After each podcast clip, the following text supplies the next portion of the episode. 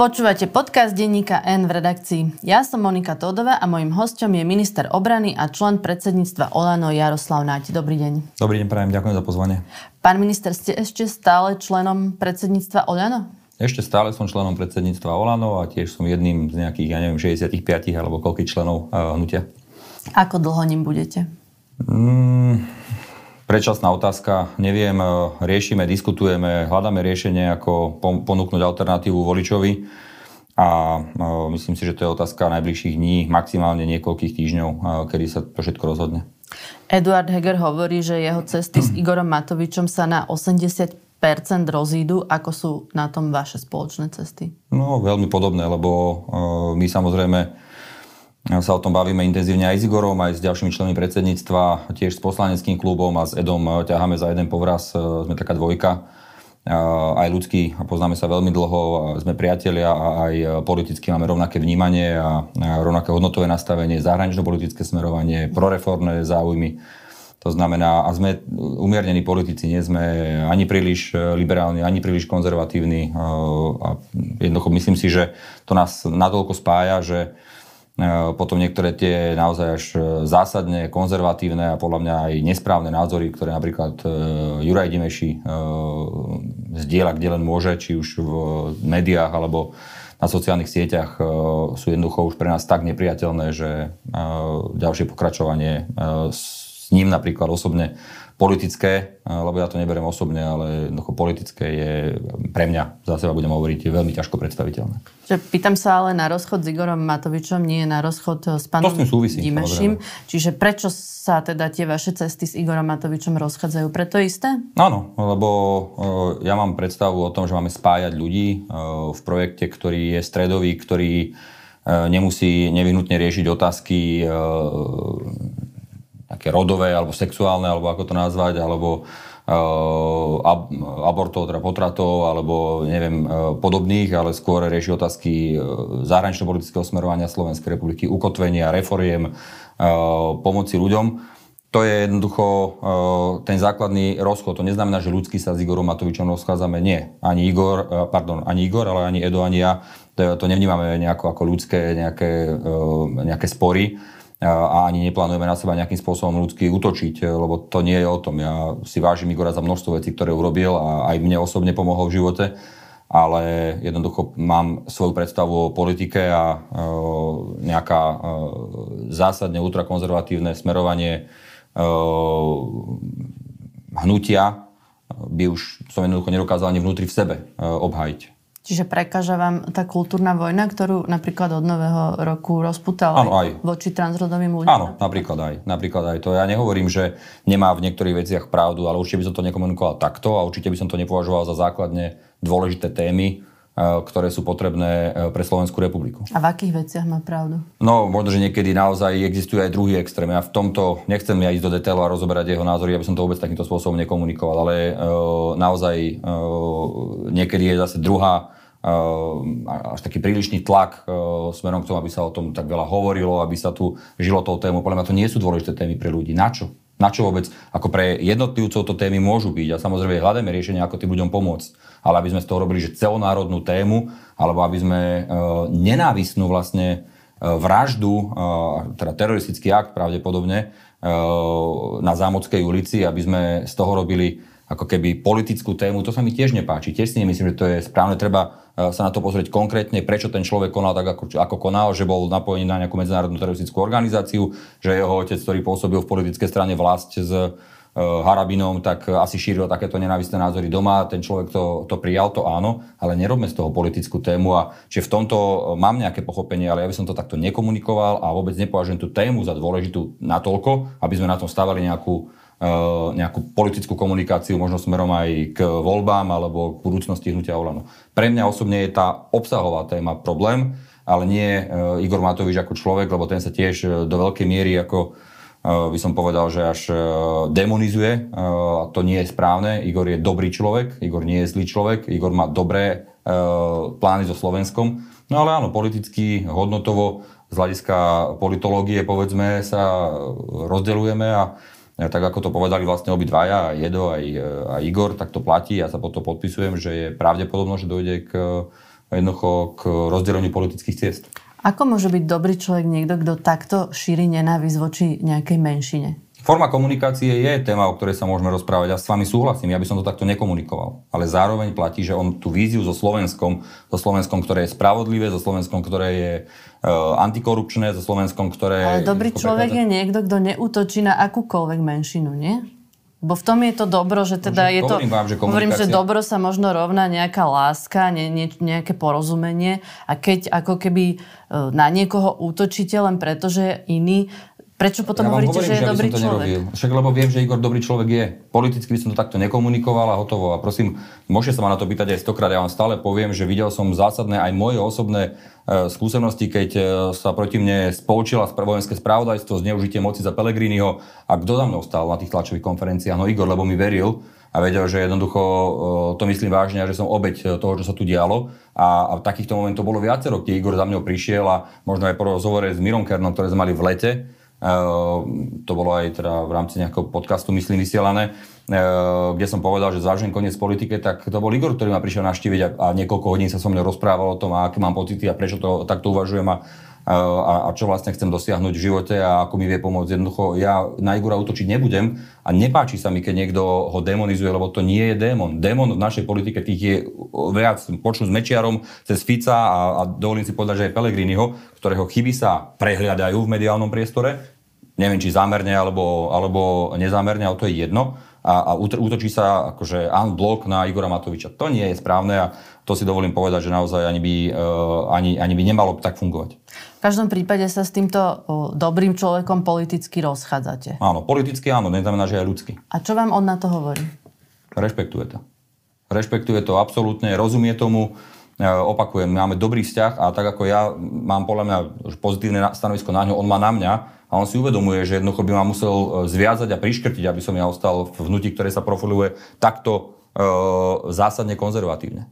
A navyše, keď tam sú ľudia ako Dimeši, ktorí spochybuje našu zahraničnú politiku, ktorý e, podľa mňa úplne uletel, absolútne, e, však on naozaj ma čím ďalej tým viac motivuje, aby som z tej vlády odišiel a e, dal ho z parlamentu preč, keďže je môj náhradník. To, to už sa nedá ani počúvať, ani čítať Čiže on vie, Igor vie, že jednoducho s týmto sa ja už nedokážem stotožniť a tým pádom by ma, buď by som odišiel z politiky úplne, alebo uh, mi dá priestor ísť niekde inde, kde si myslím, že by sme mohli ľuďom pomôcť, že dáme voličovi, pravicovému, slušnému, umiernenému voličovi alternatívu, aby volil uh, stranu, ktorá má e, nejaké proreformné cítenie a tak, a kde by sme urobili nejakú, nejaký spoločný postup. Dobre, a ako by tá alternatíva mala vyzerať? Chcete sa spojiť s Mikulášom s Zurindom, alebo s KDH, alebo chcete vytvoriť samostatný subjekt? Nepredbiehajme, prosím. Uh, uh, mohol by som vám tu teraz hovoriť o množstve stretnutí, ktoré sme mali, či už Edo Heger sám s niektorými predstaviteľmi, alebo spoločne, alebo ja sám. Stretávame sa, viete, iba niektoré stretnutia boli na sociálnych sieťach a tie, ktoré uh, boli dôležité, tak prebiehajú mimo nejakých fotečiek a uverejňovaní to na sociálnych sieťach. Diskusie prebiehajú veľmi intenzívne, prebiehajú. My veľmi veľa rokujeme aj v rámci Olano. Hľadáme cestu, ako to urobiť uh, a keď bude niečo konkrétne, tak určite s tým prídeme von. Ale teraz by som iba špekuloval a predbiehal, aj keď, áno, máte pravdu, určite ďalšia vaša otázka by bola, že či sa už nemíňa čas, no míňa sa čas a treba urobiť rozhodnutie čím skôr. A to je kedy? Čím skôr. Neviem vám to teraz povedať, pretože je to komplexná diskusia, ale tie, tie komunikácie alebo tie stretnutia prebiehajú veľmi intenzívne. A môže to byť aj samostatný subjekt, to, čo vytvoríte? V tomto momente ja nevylučujem nič. Nič. Ale našim cieľom Ani je... toto nevylučujete? Ani toto. Ale našim cieľom je, aby sme e, sa spájali, lebo je zbytočné mať e, ja neviem, 10 malých e, strán, ktoré no triešťa voliča. tých subjektov potom už trochu no veď, veľa? Nechajte to na nás. My vieme, čo je zodpovedné a my vieme, čo je treba urobiť. E, tú cestu si k tomu nájdeme, ako to spraviť. Našim cieľom je len to, aby ten pravicový, proreformný, umiernený volič si našiel svoju stranu, ktorú môže voliť, lebo dnes taká nie je niekto už nebude voliť Olano, niekto už určite nebude voliť Sasku, lebo tá akože Sarto Mortále 7 krát za rok, ehm, to jednoducho už nie je alternatíva a potom, ehm, a potom je tam PSK, ktoré dnes narastlo, ale podľa môjho názoru aj kvôli tomu narastlo, lebo oni ako s témami neprichádzajú. Tam nemáte okrem zelenej témy a a témy LGBTI vlastne nič iné od nich nepočúvate. Žiadne nejaké, žiadne stanovisko alebo niečo podobné. Tie témy oni ako keby obsahovo nemali a volič im narastá kvôli tomu, že nemá alternatívu. Ale tá, tá alternatíva príde a volič potom si bude môcť rozhodnúť, že či chce stranu, ktorá sa vyhraňuje, či už e, naľavo alebo napravo, alebo e, ultraliberálne, alebo ultrakonzervatívne, alebo bude chcieť normálnu, štandardnú, stredovú, umiernenú stranu, ktorá nežije E, nejakými e, témami transrodovými a nejakými či už na tej alebo na, na, na onakej strane. Lucia Ďuriš Nikolsonová oznámila, že jej strana sa bude volať Jablko. Čo na to hovoríte? to je rozhodnutie. E, trošku som nad tým uvažoval. Vy sa aké... budete volať ako? Možno hruška a potom povieme, že nemiešajme hrušky s jablkami. Neviem. Naozaj. Srandujeme, ale... Rokujete aj s ňou? Uh, ona síce dala stanovisko, že s nami rokuje, ale ani so mnou, ani Zedom nerokovala. Uh, naozaj niekoľko rokov som s ňou nehovoril, čiže... Uh, ale to neznamená, že nebudeme rokovať, ale v tomto momente ešte nie.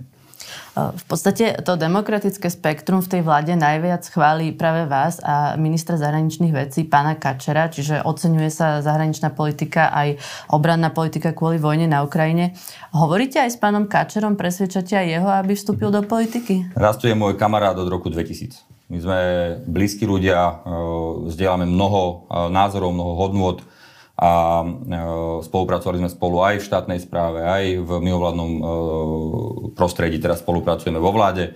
A ja, nemyslím, ja si nemyslím, že raz sa treba v niečom presviečať alebo niečo podobné. My máme stretnutia, kde si dáme pohár vinka, podebatujeme spoločne a myslím si, že naše názory sú veľmi blízke. No ale chcete ho mať v politike? No ja by som bol veľmi rád, keby bol s nami v politike, ale raz to vie, že ja ho presviečať nemusím ani Edo Heger. E, je to v priateľských debatách a diskusiách a ja si myslím, že by bola škoda, keby raz nepokračoval v politike. A je tomu naklonený? To necháme na ňo, nech sa vyjadri, ale e, my by sme boli určite naklonení, keby sme boli spolu. Hovorili ste s Gaborom Grendelom, kde stojí on? Hovorili. A viete, kde stojí? Uh, možno viem, ale zatiaľ to nebudem hovoriť. Nech to povie on, keď bude správny čas pretože on už mal ponuku vlastne pred tými predchádzajúcimi voľbami, volal ho Andrej Kiska, on sa vtedy rozhodol zostať pri Igorovi Matovičovi, je lojálny. Áno, a ja si lojalitu vážim, a ja som sa rozhodol zostať pri Igorovi Matovičovi v tom čase, lebo som to považoval za správne e, rozhodnutie a veľmi som si vážil, že Gábor sa tak rozhodol vtedy. A Gábor je veľmi fajn človek, e, Gábor je výborný politik, e, má svoje volické spektrum, získal veľa hlasov v minulých voľbách myslím, že okolo neviem, 150 tisíc alebo koľko, nepamätám si presne to číslo, alebo 120 určite. Zostane Takže, aj teraz pri Igorovi Matovičovi? Nechám na ňo, nech sa vyjadri v tejto veci. Ja nebudem za ňo hovoriť, nebolo by to odo mňa ani korektné, ani, ani správne. A chceli by ste ho mať? Určite, kto by ho nechcel mať? Podľa mňa všetci by ho chceli mať. Je to skvelý človek, aj ľudský a je to aj výborný politik. Tento rozhovor nahrávame v útorok do poludnia. SAS mala v pondelok klub a dnes by mala oznámiť nejaký svoj ďalší postup. Z toho, čo vieme, tak zatiaľ tu 76 e, nepodporí, nedodala tie hlasy. Čo bude následovať? No, až sa mi ťažko odpovedať na túto otázku, pretože neviem. Úprimne poviem, e, my sa snažíme, alebo inak začnem. Začnem tak, že 176 predsa prišiel Richard Zulik za nami. To je e, spoločne s Ondrejom Dostálom, prišli za nami, za Edom a za mnou a ponúkli 76 s tromi podmienkami, ktoré sme im povedali, že im splníme. A odtedy bolo niekoľko stretnutí, e, aj po väčšom formáte, kde e, sa tie podmienky postupne stále menili a menili zo strany SAS, nie našej. A potom nakoniec to skončilo tak, že teda nebudeme vôbec, že stiahujú tú ponuku, OK, stiahli ponuku. No a e, povedali sme si, že sa budeme sústrediť na rozpočet, fajn, rozpočet sme dohodli, pravidla platili a platia. Dali sme si prestávku cez Vianoce a odtedy sa snažíme kontinuálne kontaktovať s Richardom, s ďalšími ľuďmi zo Sasky. E, áno, bol na dovolenke, vrátil sa v nedelu, mali sme mať stretnutie, alebo on mal s Edom mať primárne stretnutie e, v nedelu, potom v pondelok ráno, aj to zrušil, aj to zrušil, potom povedal, že niektorá Edo príde na klub, Edo to pod, teda sa dohodli, že tam pôjde. Potom to zrušil Rikard, že nie. Diskutujú, ja to rešpektujem. Je to samozrejme ich absolútne právo, aby sa bavili. Vieme, že tie názory vnútri klubu Sasky sú rôzne. E, to je fakt. A, a, a asi je problém nájsť nejaký konsenzus. Z toho hľadiska ja by som osobne naozaj bol rád, keby vlastne tak ako sme sa bavili o tom, že mňa nebude zväzovať Igor Matovič, tak aby Richard nezväzoval tých, ktorí jednoducho tú 76 podporiť chcú. Eh, pretože eh, ja nevidím dôvod, prečo by ju podporiť nemali. Tak eh, nie je to skôr vaše zbožné želanie, že ten klub nie je jednotný? Nie, to, to určite nie je. Práve naopak, ja by som bol rád, keby bol jednotný, ale nie je jednotný. Bol by som rád, keby si uvedomili, že vlastne o nič nejde, keď chcú voľby. Lebo oni navonok komunikujú, že sú jednotní. Ale to je správne. Však to je správne. Pamätáte si, že komunikovali aj vtedy, keď mali tú republikovú radu niekedy v lete, kde sa rozhodli, že odídu z vlády, aj vtedy komunikovali, že sú jednotní a neboli. A videli ste, Martin Klus odišiel, lebo povedal, že už nebude do nekonča tvrdiť, že sú jednotní, keď to tak nie je. Je to ich vec, ja sa im nestarám do ich stranickej politiky. Rozumiem tomu, že vlastne stratili 10% hlasov e, alebo 8 E, v priebehu, e, v priebehu roka, že sú pod tlakom, že sú na hranici zvoliteľnosti a, a, a to najhoršie, čo by sa Richardovi mohlo stať, by bolo, že by sa mu rozpadol poslanecký klub. Čiže ja rozumiem, že on má snahu to dávať dokopy a že držať jednotu. To je úplne legitímne, je to správne. Ale tu hovoríme o tom, či uh, sa nájdú ľudia, ktorí podporia uh, pod pokračovanie vlády Eduarda Hegera. Povedzme aj smerom k predčasným voľbám, však nechcú v septembri. Veď my sme od začiatku, my sme proti predčasným voľbám, no ale keď všetci chcú septembri, tak ich urobme septembri. Toto nie je o dátume. Čiže už ste za septembrový nie sme za, nie sme za, ale sme ochotní s tým žiť, ak to bude nevyhnutné. My nie sme za, my sme proti predčasným voľbám a priori. Predčasné voľby nikdy nič dobré pre túto krajinu nepriniesli. Hovorí sa už aj o konkrétnom dátume? tak e, to už sa hovorí podľa mňa veľmi dlho, že koncom septembra. Čiže čo, 23? 23 alebo 30 som počul, jednoducho to už je jedno, e, to nič nedeli ani nekráti, ale e, skôr sa bavme o tom, že čo dovtedy.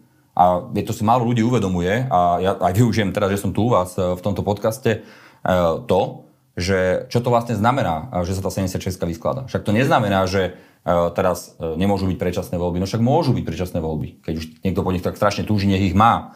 Toto je skôr o tom, že tu platí mimochodom aj kvôli tomu, že Saska to zablokovala, aby sa to zmenilo, dlhová brzda. A to znamená, že ďalšia vláda, e, teda pardon, keby sa nevymenovala ďalšia vláda, Čiže nedostala by nedostala by dôveru v parlamente, tak jednoducho je potrebné pripraviť na budúci rok e, vyrovnaný štátny rozpočet.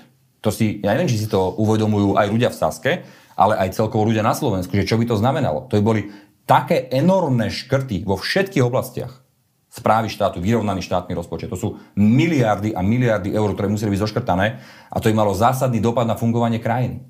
Ale keď sa vymenuje vláda, povedzme aj Eduarda Hegera, čiže získa 76, no tak v tom prípade úplne bez problémov tam je ten taký mechanizmus, že na dva roky je to pozastavené a tým pádom sa pripraví štandardný rozpočet na budúci rok a to je jediný rozdiel. Všetko ostatné by fungovalo ako doteraz len to, že môžeme prijať E, pripraviť štátny rozpočet, ktorý bude naozaj e, e, normálny a zdravý a, a nebude mať zásadné dopady na fungovanie krajiny. Dobre, ale toto je posun, lebo doteraz sa hľadala nová 76 s tým, že budú riadne voľby vo februári. To vám kto povedal, Čiže pani teraz sa už hľadá 76 s tým, že sa hovorí no už nikdy. aj o termíne volieb v septembri. Ale my hovoríme, že je zbytočné robiť predčasné voľby, lebo je to úplne aj, aj politicky, je to, politicky je to zbytočné, aj politologicky je to zbytočné, aj z akéhokoľvek iného dôvodu je to zbytočné ale keď to všetci chcú, lebo Saska hovorila, že žiadne, v žiadnom prípade predčasné voľby. Teraz hovoria, že OK, že predčasné voľby v septembri. Však keď ich chcú, tak ich majme. Však ako toto nie je u nás téma. My by sme boli radi, keď boli voľby vo februári, lebo nám ľudia dali mandát na 4 roky. A mali by sme za 4 roky ukázať, čo dokážeme spraviť. Uh, ale keď sa všetci dohodnú, že to chcú mať v septembri, no tak ich majme v septembri. Aj keď podľa mňa je to zbytočné a jednoducho uh, ako keby sme uh, sami sa rozhodli, že, že umožníme, nehovorím, že to stane, ale že umožníme to, aby sa Fico a celá tá mafia s extrémistami dokopy s republikou dali e, do vlády. Však veď ako vyhrajte voľby a hovorím, že nedostanú sa, do vlády. Veď v poriadku, však veď to nechajte na nás, voľby dopadnú ako dopadnú, ale prečo by sme mali skracovať si volebné obdobie? Peter Pellegrini predsa vo svojej vláde v roku 2019 bol tiež menšinovej vláde, tiež nemali väčšinu a fungovali do stanoveného termínu. Tak ale nemal vyslovenú nedôveru. No nemal vyslovenú nedôveru, lebo nech sa mňa nikto nehnevá, ale prečo mu niektorí poslanci stále tam tam hlasovali, to je tiež otázka, ale kašlem na to, je to minulosť. Ja len hovorím, že vysloviť nedôveru vláde bol absolútny nezmysel, zbytočný. A, a už keď sa to teda stalo, čo sa mimochodom v Saske stáva ako na bežiacom páse, tak, e, tak potom, e, však dobre, sa dohodneme, keď v septembri voľby nech ich majú, ale e, tak to urobíme nejako rozumne a nie teraz, že dám vám 76, nedám, za tých podmienok, i onakých podmienok, stále to meniť. To nie je správne. Na čo to je dobre? A už ani, to sú také naozaj, že menenia základných pozícií, však o nič sa nehrá iba o to, že však dobre, dohodneme sa na tom, že dostaneme 76, vláda e, Eduarda Hegera bude vymenovaná, bude mať plné právomoci a dotiahne to do volieb, nech sú aj v septembri, akokoľvek si myslím, že to je zbytočné, ale nech tam sú. A, a hotovo. A môžeme pripraviť, lebo od apríla, od začiatku mája najneskôr e, sa pripravuje štátny rozpočet na budúci rok, čiže sa bude pripravovať štandardný štátny rozpočet a všetko je vybavené. Ako, kde je problém v tomto? Nechápem, že prečo v tom hľadať nejakú politiku. Dobre, čiže čo oznámite pani prezidentke koncom januára? No však to neviem, ešte máme dva týždne. E, s pani prezidentkou e, pán predseda vlády intenzívne komunikuje, pýta sa aj ďalších ľudí ja si myslím, že aj pre ňu je oveľa lepšie riešenie, aby tu bola vláda Eduarda Hegera povedzme aj do septembra, ako by ona mala teraz e, hľadať nejakú alternatívu s nejakými úradníkmi alebo s nejakými e, odborníkmi, ktorí e, by teda viedli vládu nakoľko? Na 4 mesiace, ako dovolia? S vami hovorila, či by ste v takej vláde zostali? Nikdy. Som z našich rozhovorov s pani prezidentkou nič nevyťahoval a nebudem to robiť ani tentokrát. Keď pani prezidentka uzná závodné, že bude niečo dávať von, je to v jej rukách, ja to, ja to hovoriť nebudem, ale realita je taká, že teraz si predstavte situáciu, že teda bude úradnícka vláda. Úradnícka vláda samozrejme znamená pokračovanie dlhovej brzdy. Lebo znamená, nezíska dôveru. Lebo nezíska dôveru v parlamente. A to znamená presne to, že sa bude musieť pripravovať e, rozpočet na budúci rok vyrovnaný. A v takej vláde by ste byť nechceli. A keby som tam ja mal byť a teraz uh, sme získali 2% HDP na obranu, čo slúbovali všetky vlády od roku 2000 doteraz a nám sa to podarilo a budúci rok bude rozpočet na obranu koľko? 1,4? Ako, a ktorý minister obrany by sa to, toto podpísal? Veď to je, to je úplne, že úplne mimo misu reality. Čiže, a to by sa týkalo rôznych ministerstiev. Každý by bol takto rozsekaný. Kto to pôjde robiť?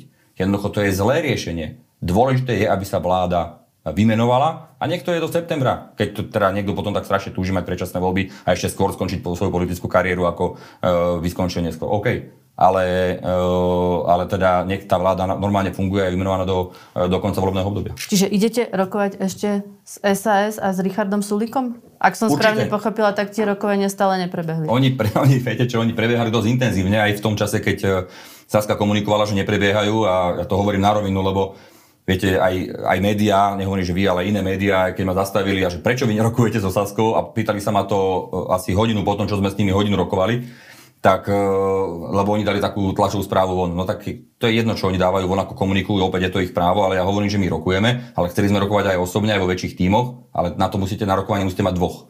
A zatiaľ sa to rokovanie vždy limitovalo na to, že to bolo rokovanie s Richardom Sulíkom. E, online, cez rôzne aplikácie a neviem čo, lebo bol v zahraničí. A keby nám teraz zavolal, že prídite o hodinu, tak sme tam aj s premiérom. A sme pripravení rokovať, len na rokovanie potrebujete dvoch. Najprv si musia zjavne usporiadať vnútri svojho klubu, ale opakujem ešte raz nerozumiem, kde je problém dať, tak ako to Richard Sulik navrhol nám, opakujem to znova a počiarkujem, on s tým návrhom prišiel, dať nám podpisy, však nemusia dať všetky, môžu dať zelenú kartu, môžu, lebo tam sú ľudia, ktorí to podpísať chcú, e, dať nám podpisy, vymenuje sa vláda, dohodneme sa, že voľby budú v septembri a nič sa nezmení. Je to absolútne OK. Čiže Nechápem tomu úplne presne. Tak táto doložka, že dohodneme sa, že voľby bol, budú v septembri, tá doteraz až tak nezaznieva. Ale to, že nezaznievala v médiách, alebo že médiá si išli svoje, to je jedna vec, ale ja viem, čo sa rokuje Koľko v máte zatiaľ hlasov? No, v podstate všetkých okrem e, Sasky. Už máte aj podpisy od Borisa Kolára? Boris má vyzberané podpisy, ešte ich fyzicky my nemáme, ale Boris ich vyzberané má. A tiež... kedy vám ich odovzdá? No však vtedy, keď bude treba 76 dať dokopy, tak budú hotové, lebo na čo budeme mať pozbierané podpisy a budeme mať 72. To je alebo 73. Dobre, čiže teraz váš odhad je aký? Že čo tej no prezidentke no 31. januára Neviem, pani Todová, neviem. Ja neviem, čo vlastne urobí SAS, neviem, prečo to blokujú, nerozumiem za tým, čakali sme možno, že nejaké podmienky si dajú, nedali si žiadne podmienky, akurát dostávame nejaké odkazy od bočných strán, že No ale ak, ak Heger s Náďom odídu z Olanu a založia si subjekt, tak to už vôbec nepodporíme. Pokiaľ viem, tak oni mali podmienky, napríklad 363, ale to im neviete splniť. Richard Alebo Sulík nám dal podmienku. Práva pre LGBTI plus Richard ľudí. Sulík nám dal podmienku, e, že e, predložíme 363 a že všetci poslanci Olano za to zahlasujú. OK, to sme mu povedali, že to splníme. Ale ja nemôžem uh, slúbovať niečo za Borisa Kolára. V, ten, v tom čase Richard Sulík povedal, OK, beriem, stačia nám všetky podpisy Olano. No ale potom sa posunul v polohe a povedal, musí to prejsť. No jak ja mu môžem, alebo čo ja, to ja som nepodstatný, ale ako mu môže premiér slúbiť... Uh, Borisa Kolára. Borisa Kolára, keď uh, ten tiež má nejaké svoje priority, uh, smeruje tiež k nejakým voľbám so svojou nejakou politikou. Čiže to je legitímne, niekto súhlasí, niekto nesúhlasí. stíhaných poslancov, čiže uh, musí aj toto brať no, do úvahy. Ale ako viete, to sú, že však čakali sme nejaké požiadavky, ale ani žiadne požiadavky neprišli, pani Todová, vám tu, uh, už neviem, či mám odprisávať, žiadne požiadavky od SAS neprišli, akurát povedali, aby sme neodchádzali z Olano, lebo že to nás určite nepodporia. No tak hádam, nebude nikto rozhodovať, až vôbec nie Richard Sulik o mojej alebo o Edovej politickej budúcnosti, však to už snáď asi odtiaľ potiaľ. Dobre, takže si ešte musíme počkať do toho posledného januárového dňa. Pán minister Poltár oslavoval oslobodenie s predstaviteľom ruskej ambasády. Bola tam aj okresná predsednička hlasu, primátor a vy ste napísali, áno, extrémisti vrátane hlasu a fašistov a podobní sa tam brátali s Rusmi z ambasády. Háveď, ale aspoň ľudia vidia, aké je hodnotové smerovanie zahraničnej politiky hlasu. Písali ste to vy? Áno. Je správne nazývať ľudí slovom háveť? Môžete, aj Daniel Vražda, ktorý sa teraz zavzdušňuje, e, váš kolega z bansko regiónu, že som použil slovo háveť. Nemyslím si, že sa zavzdušňuje. No zavzdušňuje, však kvôli tomu na... vypisoval, neviem čo, že háveť slovom, čiže nevadí mu, že tam boli extrémisti, že tam bol smer, že tam bol hlas, a... že sa tam brátali so, so Pán slovenským hnutím obrody. Jeho obrody. článok je primárne o tom, že nie je správne, že takéto oslavy prebehli a kritizuje predstaviteľov aj nie. hlasu, aj smer. Otázky, ktoré poslal mne sa týkali slova háveť. Otázky, ktoré poslal vám sa týkajú slova háveť, ale samotný akože... výsledok, neviem, či ste čítali. Ten Čítal je, som ho, veľmi dobre som ho ten čítal. Je, ten je o tom, že kritizoval to, Aha, že sa čiže vadí mu, vadí, nevadí mu to, že tam prišla okresná šéfka Prekáža. hlasu. Áno, lebo to som tam nevidel. Ako faktografia tam bola, ale vadilo mu tam slovo háveť. No pre mňa extrémisti háveť sú, pre mňa slovenské hnutie obrody háveďov je, pre mňa uh, predstavitelia ruskej ambasády, ktorí sú v spravodajských službách a prišli tam robiť svoju spravodajskú prácu, háveďov sú. A pre mňa ten uh, celé to uh, stretnutie v Poltári bolo stretnutie hávede, ktorá jednoducho uh, absolútne nerešpektuje to, že Rusi zabíjajú dennodenne tisícky ľudí uh, kvôli tomu, že sú extrémisti a oni tam spoločne s Rusmi oslavujú uh, nejaký deň mieru. Je to absolútne nepriateľné a či sa to pá, pánovi Vraždovi páči alebo nepáči, že som použil slovo háveď, uh, títo ľudia, odmy... extrémisti a ďalší háveďov pre mňa sú. Odmyslíte si pána Vraždu, všeobecne teraz sa rozprávate so mnou a ja sa pýtam, že či je celkovo správne v politike, vo verejnom priestore používať takýto slovník. Aha, čiže ideme že... klamať, hej? Budeme hovoriť že to sú vlastne normálni milí ľudia, nie, ktorí nie, síce to, sú extrémisti, ale nemôžeme na nich nič škaredé povedať. Pýtam sa, že či sa Áno. nedá nejak slušne odkomunikovať Háveť, to, podľa mňa že je títo ľudia slovo. E, robia chybu a že to, čo robia, je nesprávne. Ale nepoužívať výraz háveť. Pani Todová, môžete ma tu grilovať správa alebo zľava, použil som slovo háveť, lebo ľudia, ktorí prídu takýmto spôsobom uh, cieľene s ruskou ambasádou organizovať takéto podujatie, sú zo slovenského hnutia obrody, veď to je extrémistická organizácia, uh, sú tam kadejakí ďalší extrémisti a ja ich budem ako nazývať? Ako teraz ako? ma budete, budete ma tlačiť do toho, aby som povedal, že to sú zase neslušní ľudia. Nie, nie, veď ste no. povedali, že je to extrémistická organizácia. No však dobre, to a, to, a to akože stačí, hej? Čiže ja nemôžem použiť úprimnú emóciu na to, že títo ľudia, ktorí nevidia to, že Rusi zabijajú tisícky nevinných ľudí. Ale sú ľudí, to stále ľudia, pán minister. Však dobre, však sú háveť, a čo? Ľudí nenazývame slovom háveť. A ľudí, takže budeme teraz akože... Môžeme hovoriť, že sú extrémisti. No, to extré... vám nestačí nie, na vyjadrenie emócie? Nie, mne osobne to nestačí. Tak ako mi nestačilo, keď bola tu tá demonstrácia, kde sa vešali v maskách extrémisti e, ako opice v zoo na plot a ja som povedal, že tam vešajú ako opice v zoo, lebo to presne robia, keď idete sa do zoo pozrieť, tak som bol uh, pranierovaný aj vo vašom médiu, že som nazval ľudí opicami. No ano, tak, tak bežný, normálny, sa ten slušný verejný človek... priestor nejak skultúrniť. Hovoríme tu o politickej kultúre. Pani Todová, Hovoríme verím o tom, tomu, že, že keď by sme sa mali k sebe správať navzájom Super, slušne. tak si prečítajte dnešný uh, komentár pána Tkačenka, vášho kolegu novinára, kde nadáva politikom do úplne že vulgárne a budem veľmi rád, keď sa pán Vražda alebo vy budete venovať jeho slovníku ako a novinára, ktorý píše pán Tkačenko do, do nie smečka. je verejný činiteľ, nie je platený z našich daní. Vy ste, preto sa pýtam vás. Čiže ja, keďže som platený z vašich daní, tak nemôžem hovoriť to, čo si myslím. Tak to je krásna politika. Ja sa pýtam, že či je takáto kultúra jazyka správna. Háveď je čo? Vy hovoríte, že áno. Háveď je ako vážny problém, hej? Čiže keď vidíte, že uh, je nejaký hmyz a nazvete to háveďou, tak je to neslušné. Ale toto nie je hmyz. No ale sú to ľudia, ľudia, ktorí sú extrémisti, ktorí jednoducho do nekonečna šíria nenávisť. Viete, na to máme orgány činné v trestnom konaní. Tak sa obráte na orgány činné v trestnom konaní, čo s nimi robia. Aj tých ľudí súdia, aj ich často odsudia. Vieme, že viacerí extrémisti Ani sú aj trestní Môžete ma točiť správa alebo zľava. Ja si za svojím názorom stojím. Podľa mňa takíto ľudia, ako sú predstavitelia slovenského hnutia obrody, či ak sa to volá, ktorí majú prepojenie na slovenských bráncov a na mnohých iných extrémistov, ako sú ľudia, ktorí sa tvária, majú janky v líce a hovoria, akí sú zahranično-politicky ukotvení na západ a potom posielajú svoju okresnú predsedničku na oslavy s Ruskom. V poriadku, tak, veď, sa páči, veď to, kritizujte to, ale vy ste mi tu teraz pred chvíľkou hovorili, že vy chcete byť stred, umiernený, no že vy sa nechcete vyhraďovať. Ani... Ja si pod tým predstavujem aj nejakú formu slušného Jasne, správania. Čiže budeme sa klamať budeme si navzájom hovoriť, že to je vlastne Keď poviete, super. že sú extrémisti, to klamete? No to je málo. To je málo. Na to, že niekto organizuje oslavy s ruskou ambasádou, ktorá je agresorom, Rusi sú agresorom na Ukrajine, zabijajú tam tisícky nevinných ľudí, 10 tisíce nevinných ľudí a dokonca tá oslava prebehla v deň, keď uh, tam zbombardovali uh, obytný dom, kde zomrelo možno 50 ľudí, tak a, a toto mám považovať za normálne?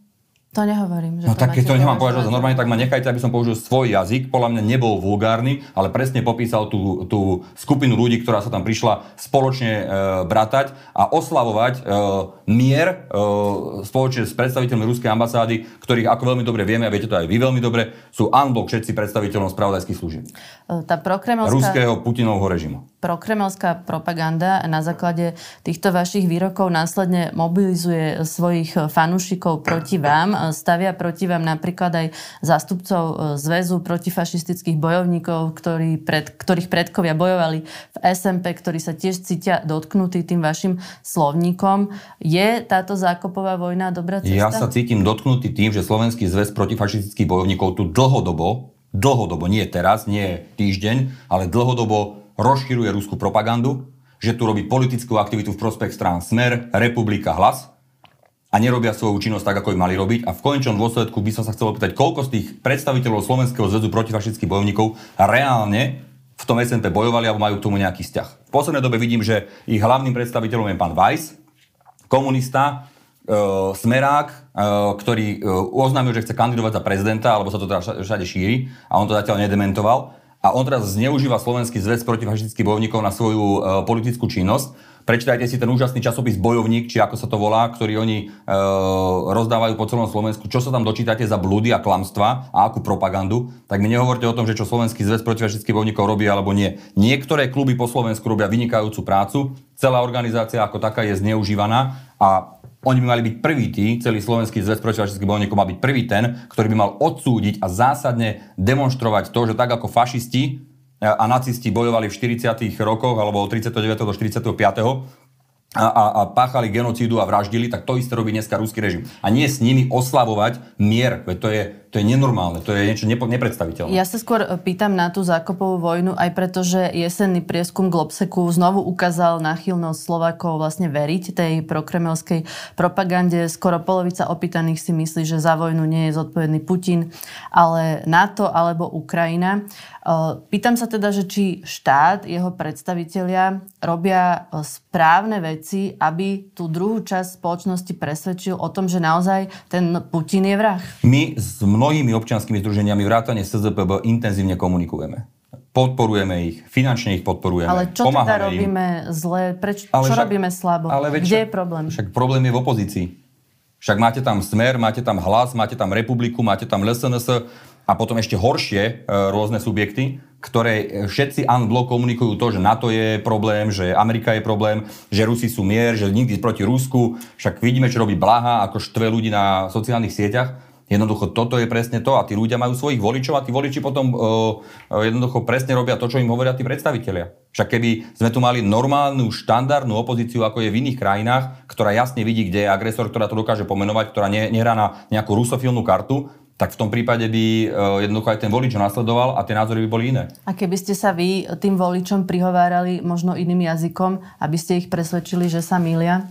Nie je toto tá Komu vaša mám, ja, úloha, vaša politická práca? Pani Todova, ja sa prihováram voličom takým jazykom, aký ja uznám za vhodné a ktorý je správny a presný a e, mne e, volič e, Smeru ako osoba nevadí, aj moje rodine sú voliči Smeru. Ja s tým problém nemám, je to ich politické rozhodnutie, ja sa s nimi viem rozprávať slušne a normálne. Len Ale ak niekto zorganizuje... Háveď. Nie, nie, a vidíte, a už to zase zasahujete niekde inde. Ja som nenazval háveďou toho voliča. Ale ja viete, som kam nazval... smerujem. Ale ja v podstate, do toho, nie je vaša politická úloha to, že presvedčíte voličov hlasu Smeru, že pravdu máte vy a nie oni, pokiaľ ide o tú vojnu. Ale však, veď dobre, veď hádam vidia nejakú realitu veď zase nepodceňujeme tých ľudí, však oni vidia nejakú realitu, len uh, ja potrebujem jasne popísať, že keď hlas tvrdí, že je prozápadná strana, ktorá garantuje uh, zahranično-politické smerovanie, tak nebude predsa svoju okresnú šéfku posielať na, na stretnutie extrémistov s ruskou ambasádou. Však ako odtiaľ potiaľ zase. A keby som nebol povedal slovo háveť a pán Vražda by nedostal z toho polovičný, polovičný infarkt, tak by uh, asi uh, ste o tom ani nenapísali, lebo by to My nebolo pre vás... napísali práve preto, že sa to udialo, nie, pra, nie kvôli tomu, no, že tak, vy ste použili tento výraz. Tak potom neviem, z akého dôvodu mal takú veľkú potrebu sa tomu špeciálne venovať uh, pán Vražda, ale nech sa páči, keď uh, toto bol základ toho, čo, o čom musel napísať, lebo to jediného zaujímalo uh, v otázkach, ktoré nám poslal, no tak nech sa páči, je to jeho vec. Ja len hovorím, že nie volič je háveť, nie normálny človek je háveť, ale háveť je ten, kto s ruskou ambasádou zorganizuje podujatie, ktoré oslavuje mier v deň, keď Rusi zavraždili 50 nevinných ľudí na Ukrajine. V jednom útoku na obytný dom. Jednoducho toto je háveť a tí ľudia e, to musia počuť úplne jasne a otvorene, že to je nepriateľné, aby sa to robilo. Nepriateľné. Ale počujete aj vy ten rozdiel medzi nepriateľné a háveť. Čo, akože môžeme sa ešte 15 minút povedať o hávedi, nech sa páči. Ukrajinskí predstavitelia, napríklad šéf vojenskej tajnej služby Budanov, hovoria, že vojna momentálne uviazla v patovej situácii. Rusi nemajú kapacitu, aby výrazne postupili, ale Ukrajinci nemajú kapacitu, aby oslobodili svoje územie. Máme sa teraz pripraviť na variant, že sa môže z tejto vojny stať niekoľkoročný zamrznutý konflikt? Môže. Môže. Reálne sa to môže stať a ešte niekoľko rokov budeme počúvať smer, hlas a ostatných extrémistov o tom, ako hovoria, že vlastne e, Rusi sú tí dobrí a chudáci. Oni tam len zabíjajú tisícky ľudí a nikto z nás nebude hovoriť, že sú to háveť, lebo sa to nepatrí. Ako by mohla Ukrajina reálne tento súčasný patový stav prelomiť? No len tak, že jednoducho tá podpora zo západu bude konštantná, bude trvalá. E, tí Ukrajinci robia naozaj neskutočné Ehm, odhodlanie, ktoré preukázali v podstate rok sa bránia obrovské presile a bránia sa úspešne. Ehm, a západný svet im pomáha, nielen hovorí sa západný, ale je to naozaj veľmi veľa krajín, v končnom dôsledku skoro 140 krajín sveta odsúdilo úplne jasne agresiu Ruska. A, a naozaj desiatky krajín, možno, možno 70 krajín, už je viac ako 60, pomáha aj vojensky Ukrajine ale stále je to málo, lebo uh, urobila sa taká štatistika, aj tá pomoc, lebo Rusi radi hovoria, že to je vlastne vojna NATO voči Rusku, preto to tak dlho trvá. No, ale faktom je, že ani pol percenta uh, vlastne svojich možností uh, krajine NATO na Ukrajinu nedali. Ani pol percenta. Prečo? Hm, tak, lebo majú také rozhodnutie, ale to sa mení. Postupne sa to mení. Začalo to tak, že pomáhali najmä pobaltské krajiny, Slovensko, Polsko a postupne sa to nabaluje a dnes už naozaj vidno, že začínajú padať rozhodnutia o tom, že eh, je treba pomôcť Ukrajine veľmi výrazne, aby sa to skončilo čím skôr. Aj sa to udeje podľa vás? Dúfam, že áno. Čo môže robiť Putin? Očakávate ďalšiu vlnu mobilizácie, prípadne očakávate, že v marci nepustí do civilu súčasných vojakov základnej služby a tých pošle na front? Aj to očakávam, aj mobilizácia. Tá mobilizácia aj skrytá prebieha neustále a očakávam ďalšiu oficiálnu mobilizáciu. E, zabíja svojich vlastných ľudí. Desiatky tisíc jeho vlastných mladých ľudí nevinných umierajú vlastne e, kvôli tomu, že e, on sa rozhodol niekomu ukradnúť štát, aby nejaké svoje vízie Veľkoruska alebo to, čo hovorí, že bola najväčšia tragédia 20. storočia, že sa rozpadol Sovietský zväz a ono chce znovu zjednotiť tak, a že sa chce vrátiť pred 97. rok v geopolitickom usporiadaní, to znamená mimochodom aj vytiahnutie Slovenska, Česka z krajín NATO a EÚ Jednoducho to je absolútne nepriateľná vízia. Putin ide toto cestou a kvôli tomu zomierajú jeho vlastní ľudia v desiatkách tisíc. V rámci americkej administratívy sa objavujú zatiaľ skôr menšinové názory, že Ukrajina by mala usilovať o akýsi kompromis, napríklad uznať Rusku Krym výmenou za stiahnutie sa Rusov z Donbasu. Čo si o tom myslíte? Kto toto šíri? Kto to povedal? Nikto relevantný. To, že to nejaký uh, vedec alebo nejaký profesor Akademicky Amerika je známa tým, že má veľmi uh, ľavicové a veľmi uh, liberálne uh, v zmysle slobodné prostredie školské a že tam sú ľudia, ktorí možno niekedy otrhnutí od reality povedia čokoľvek a potom je ruská propaganda známa tým, že tieto čiastočné uh, citácie veľmi radi púšťajú aj do nášho priestoru ako vyjadrenie Američana. No však dobre, každý má mať nejaký, má právo na svoj názor. E, na rozdiel od Ruska v Amerike nikto nebude zatvárať takéhoto človeka za taký názor, ale faktom je, že nikto relevantný sa takto nevyjadruje a nikto nemôže tlačiť Ukrajinu do nejakého sileného, silené dohody o, o miery alebo o prímerí, kde by stratili svoje územie. Si predstavte situáciu, a ospravedlňujem sa rovno Ukrajincom, že to dám ako príklad, ale aby to bolo plastické pre ľudí, aby ste to vedeli predstaviť, že by teda Ukrajina bola tá, ktorá napadne Slovensko a po Košice zaberie Slovensko a potom e, niekto bude na Slovensku vládu hovoriť, že tak pustíte im to len po Michalovce a bude to OK. No však snad nie, hej. Tak toto isté, ako by sme mali očakávať. Chceme aj humenné. Chceme aj humenné, hej. Ako uh, pri všetkej úcte toto takýmto spôsobom tlačiť na uh, Ukrajinu je, je nezmysel a ani to nikto relevantný nerobí. Ani to nikto relevantný nerobí. Každý relevantný povie, že Ukrajinci rozhodnú o tom, čo je pre nich priateľné a čo nie. A pre Ukrajincov je zjavne priateľné len to, aby sa im vrátilo ich územie v celosti, ako ho mali už pred prvou agresiou Ruska v roku 2014. Igor Matovič v Natelo povedal, že by v druhom kole českých prezidentských volieb nevolil Petra Pavla. Predseda sa z Richard Sulik takisto povedal, že on tiež nemá žiadnu preferenciu v druhom kole českých volieb, čiže sa celkom vzácne zhodujú. Len pripomínam, že teda v druhom kole je pán Pavel s Andrejom Babišom. Koho by ste volili vy? Petra Pavla úplne jednoznačne. Aj kvôli tomu, že sa osobne poznáme, aj kvôli tomu, že aj z hľadiska životných príbehov sú to úplne iné príbehy pre mňa a Petr Pavel je určite a ospravedlňujem sa, som predstaviteľ vlády, toto nie je názor vlády, toto je môj osobný názor, že Petr Pavel by je určite z pohľadu mojich osobných preferencií lepší kandidát, ale je na Českej republike, nech si zvolí koho chce. Ďakujem veľmi pekne za rozhovor. To bol minister obrany Jaroslav Nať. Ďakujem pekne, prajem všetko dobré.